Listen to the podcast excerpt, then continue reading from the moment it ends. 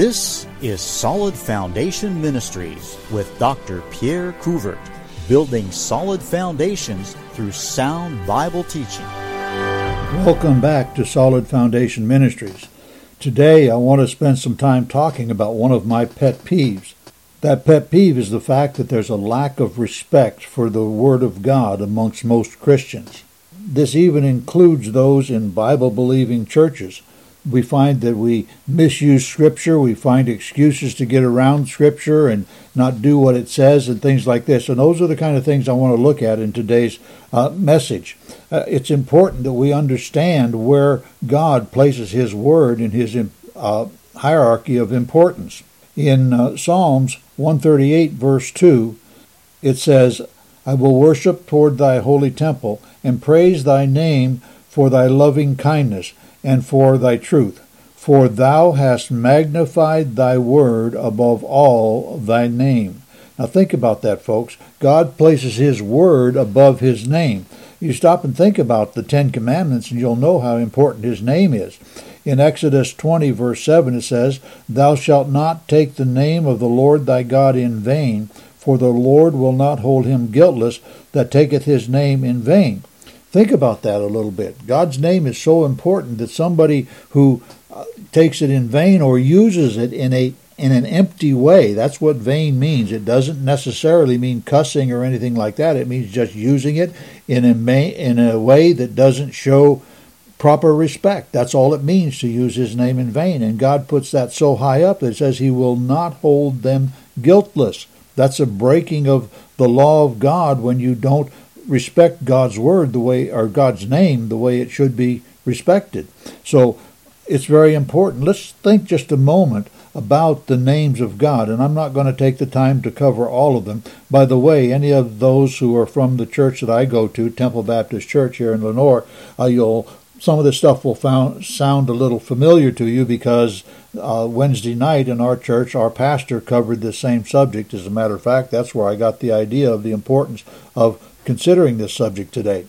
The first name that we find in the Bible is in Genesis chapter 1 and verse 1, where he's called Elohim. It says God in English, but the, the Hebrew word is Elohim.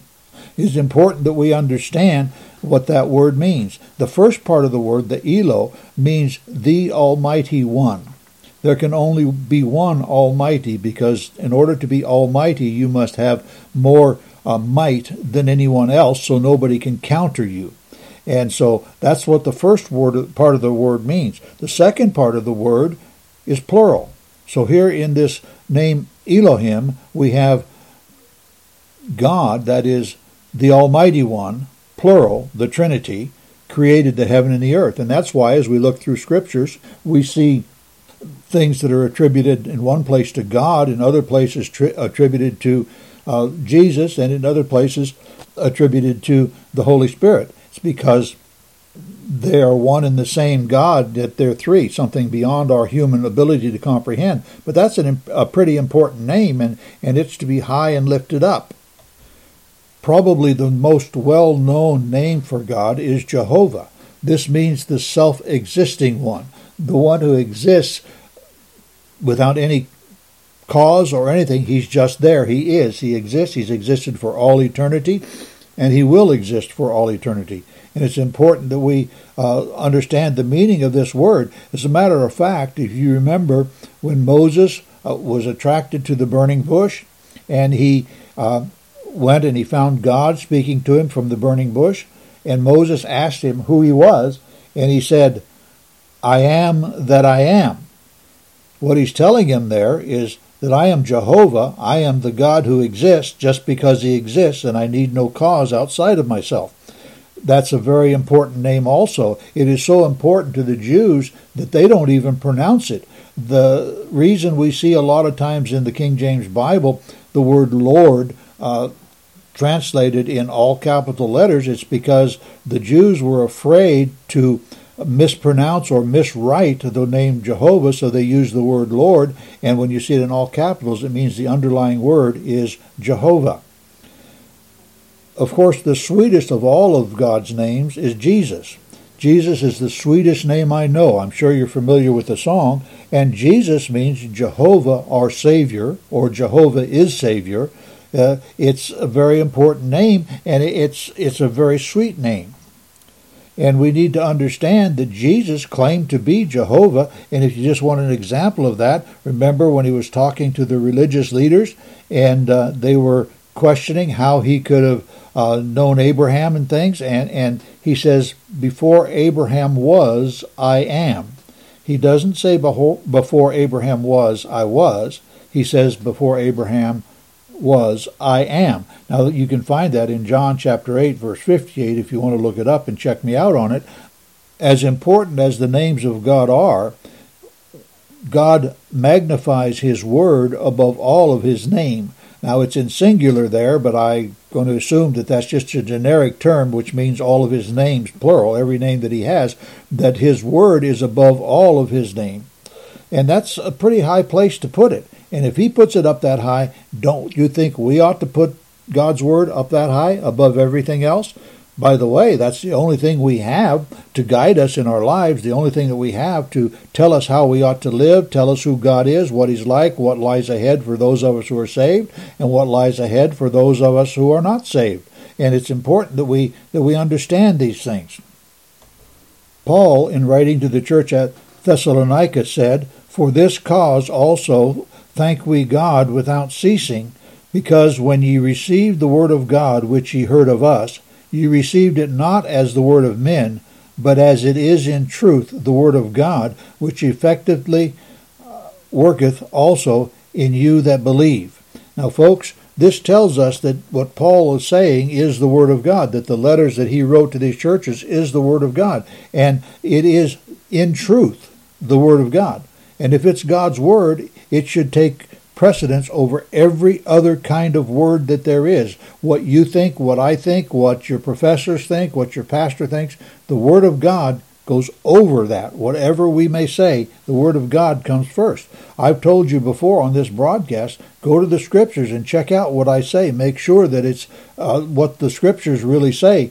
And uh, be Bereans. Study for yourselves. Know what you believe based on the Bible, not on what some preacher, be it myself or your pastor or whoever it may be, tells you.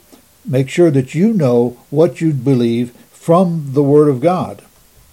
We are told that uh, the Word of God is forever settled in heaven. We're told a lot of things about the Word of God, but I want you to understand that Jesus said it was never going to end. In uh, Matthew 5:18, he said, "For verily I say unto you, till heaven and earth pass, one jot or one tittle shall in no wise pass from the law till all be fulfilled." Now he's talking here about the Old Testament. Uh, Bible that the Hebrews used at that time. This transfers to the New Testament also because it's all the Word of God. But it says not one jot or one tittle are going to pass away until all is fulfilled. You can count on everything that the Bible says being true. It will happen exactly as God said it will happen.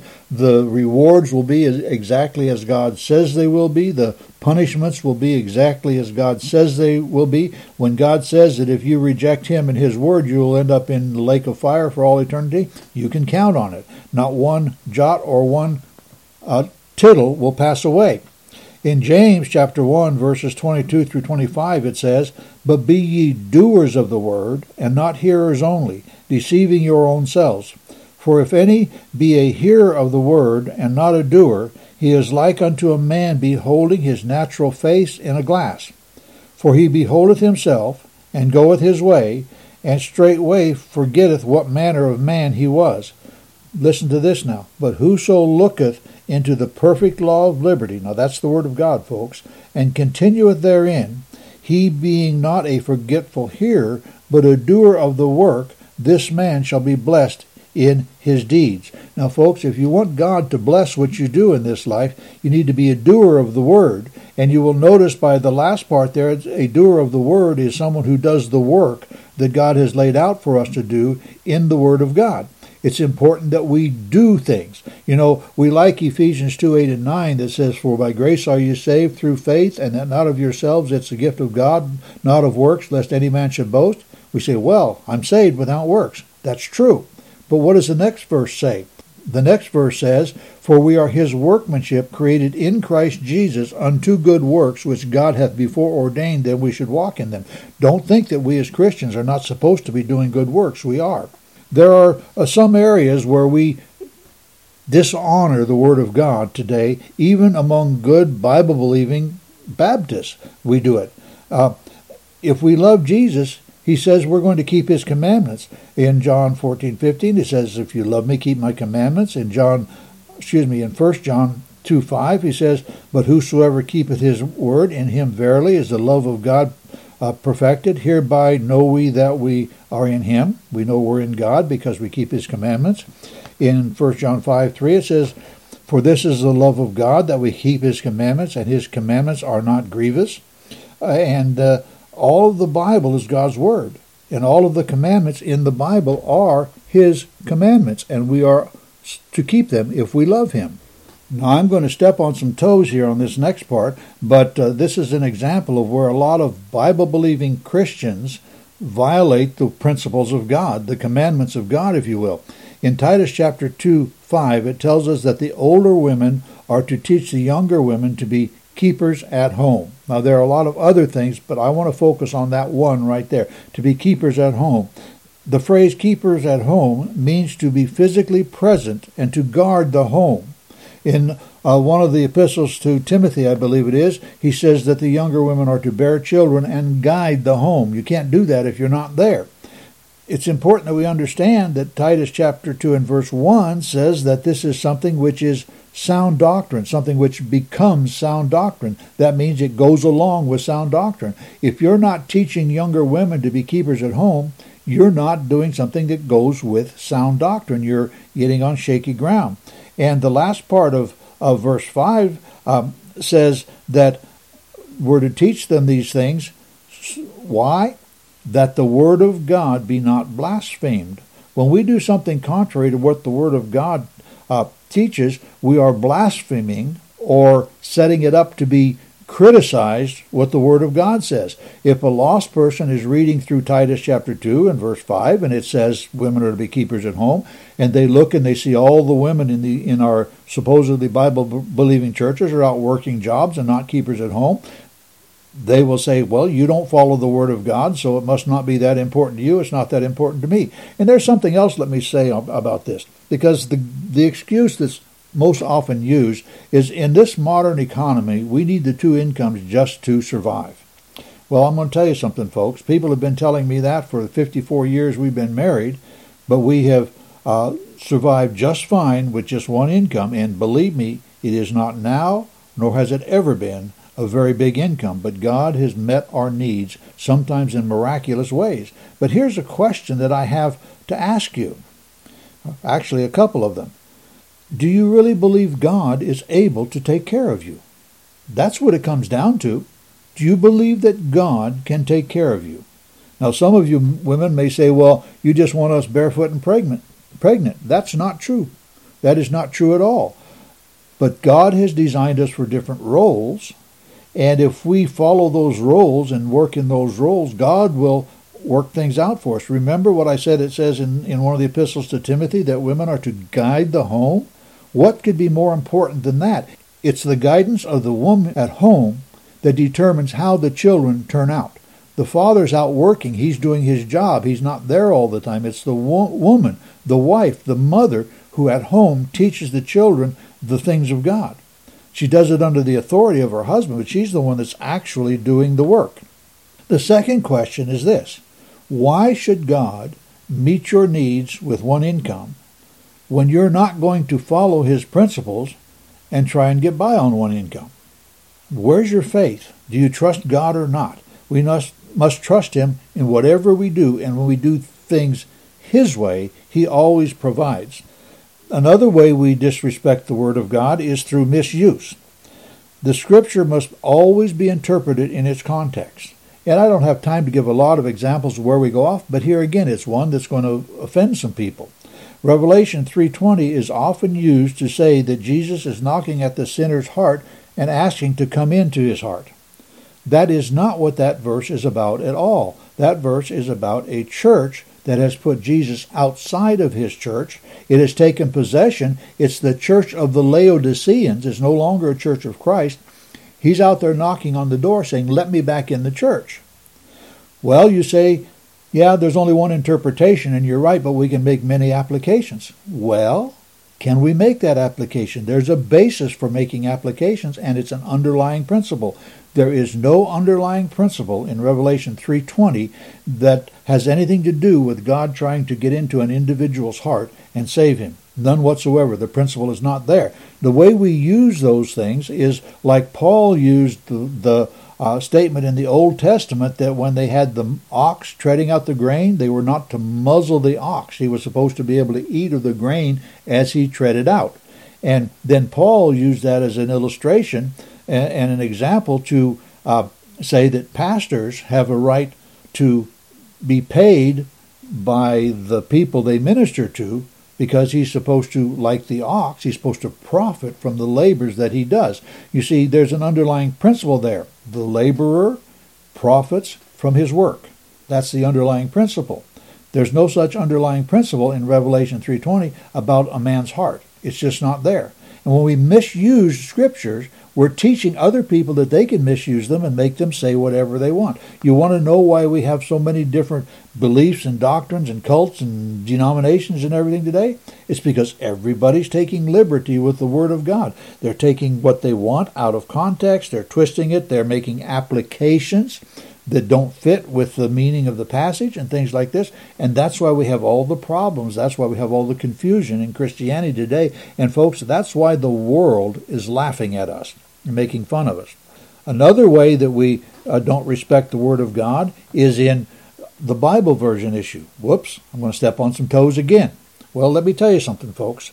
The Bible version issue is very important. We're talking about the Word of God being something that God ma- uh, magnifies above His name. And when you leave things out, when you change meaning, you are tampering with God's Word, and He is going to get upset. You know, folks, the most clear passage in the Scripture on the Trinity is 1 John 5 7. Most of your modern translations either leave it out or have a marginal note that says it shouldn't be there.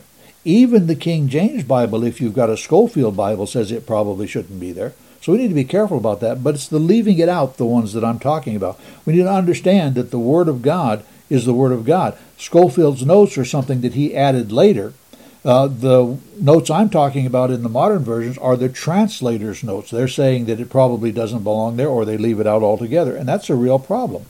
Another problem is there are passages like First Corinthians chapter 1 and verse 18 that in the King James it says those that are saved and in the New King James and almost all the modern versions, all the ones I looked at, change it to are being saved.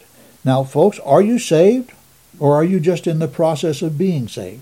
They say, but it's a participle and therefore it should be the ing form. No, they make a big mistake because there's a certain mood, I don't remember what it is right now, that if it's in that mood, you use the past tense, just like the King James, King James translators did, and the uh, modern translators have changed it. Here's another thing about the New King James. Those of you who think that it's it's uh, translated from the same manuscripts and therefore it's reliable. The New King James continually cites from the Nestle text in the translator's notes. If this translation is really based upon the Textus Receptus, the same text as the King James, why do they do this? Why do they keep bringing this corrupted text into their comments in the margins? Is it because they think that the Nestle text is more reliable than the received text? I can't answer the question, but it makes you makes you wonder if they really believe that the Textus Receptus is the is the best text, why would they use the Nestle text to uh, cast doubt upon what the the uh, Textus Receptus uh, says? And I'm going to tell you something else, folks. The new translator or the translators of the new versions, they actually know that they're mistranslating in some cases at least. Maybe not in all cases, but in some cases. And I'm going to give you an example. If you remember that in Galatians chapter 3 and verse 16, Paul made a big deal about seed singular as opposed to seeds plural. By the way, that tells you how important a single letter in the Bible is. Uh, if there was an S on the end of that, it would change the meaning altogether. Uh, and that's what Paul is talking about. He said, Thy seed. Uh, let me just read it to you. It says, Now to Abraham and his seed were the promises made. He saith not, and to seeds as of many, but as of one, and to thy seed, which is Christ. You see, if it's many seeds, then it's to the Jewish people. If it's one seed, then it's Christ. It's a very important doctrine.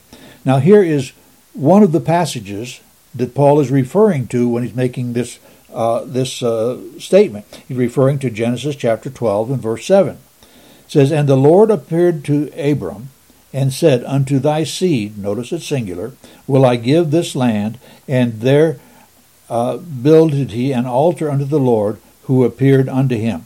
Now notice it says seed.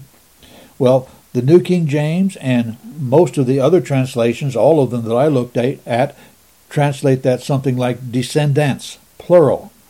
Notice that, it's plural. This totally defeats Paul's argument. If the seed is singular, it has and he's quoting the Old Testament, it has to come from a place where the seed is singular. If they he said they said his descendants singular, I wouldn't have a problem. But they don't, they say descendants, plural. Now, do they know that they've made a mistake in that translation in Genesis chapter 12? Actually, they do.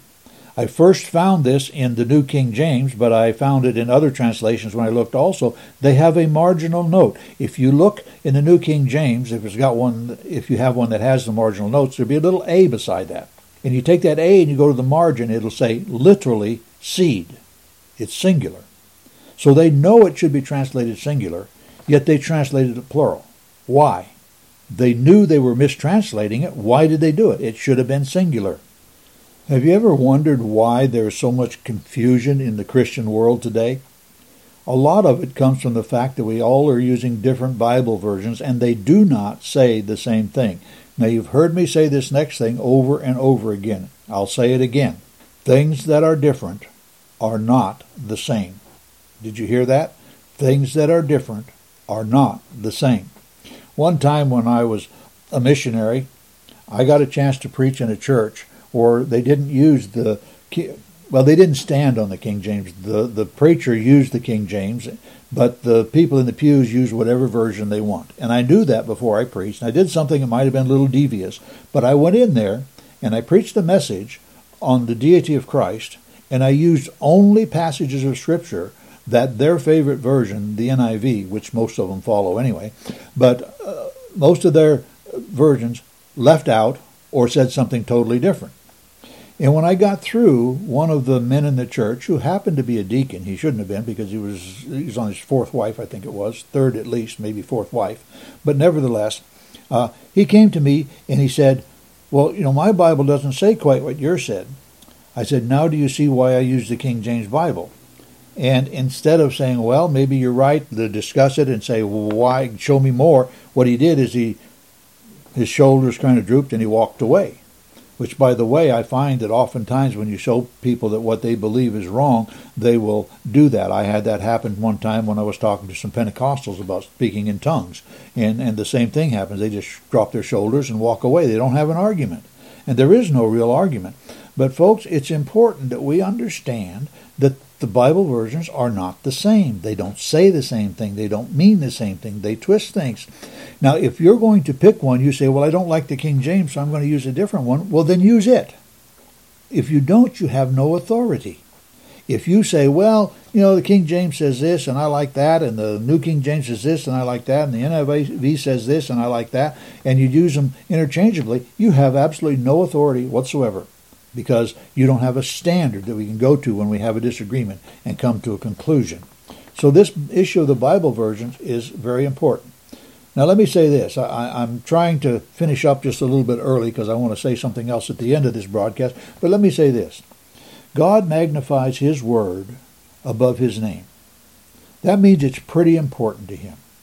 That also means it should be pretty important to us. We should be making sure that the Word of God that we use is accurate, can be depended on, and the King James is the only one I know in English that can do that. And folks, I don't believe that the King James came down on a parachute. I don't believe that it's a re-inspiration. I believe it is a 100% totally reliable translation of the inspired received text, the one that Bible believing Christians used from the time of Christ until the late 1800s when Westcott and Hort came along and changed everything. And folks, we need to make sure we're, we're standing on the Word of God. We need to be doing what it says, following its precepts, putting it into practice in our life. If we want to see souls saved, we've got to be doing this because otherwise we're giving them excuses not to listen to what we have to say. If there's not something different about us, and if that difference is not something that comes from the Word of God, they're not going to have any reason to listen to what we have to say. We need to remember that God is a jealous God, and He's jealous of His name if he promises punishment for those who take his name in vain, and if he magnifies his word above his name, what do you suppose he thinks about those who misuse or distort the word of God? It's important. Today, I want to take a little time for a commercial, if you will allow me. All the feedback I get, which frankly isn't a whole lot, but all the feedback I get from you listeners is very positive. Some of you have called me and asked for CDs of my broadcasts, and I'm glad to send them out for free or even for a small donation if you if you want and things. I'm I'm glad to do that.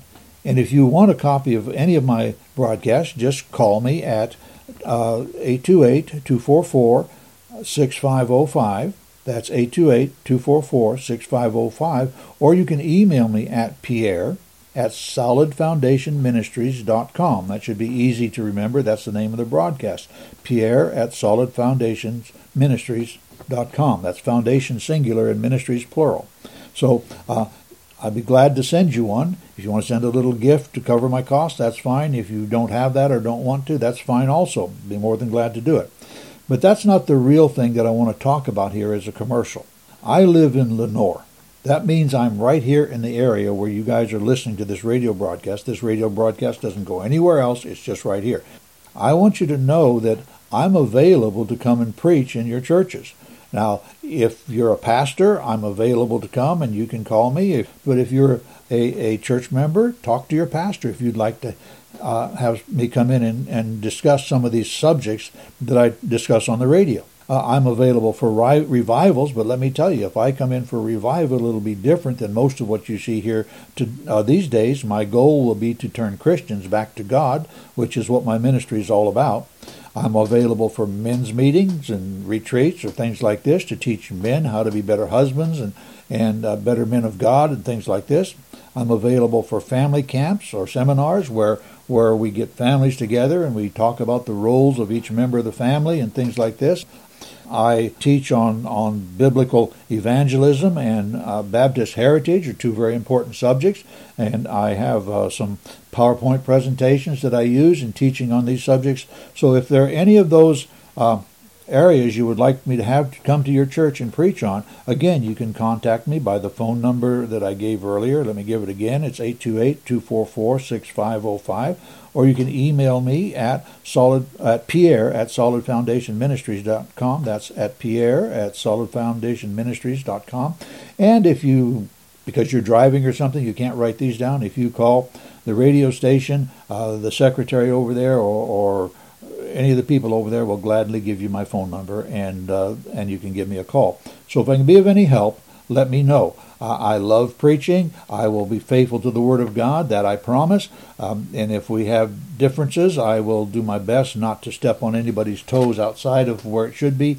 I, I try and do things in a scriptural, biblical manner, and I try not to be offensive uh, in the way that I approach things. Anyway, that's all the time I have for today. I'll be back again, talk with you next week. Bye. You have been listening to Solid Foundation Ministries from Lenoir, North Carolina. Dr. Couvert has 35 years in the ministry as a former missionary and pastor. He is available for revivals and various conferences on missions, Bible, Baptist heritage, and the family. To find out more, go to our website, solidfoundationministries.com, or call 828 244 6505. Remember, The Christian life is not about you, it's about God receiving the glory.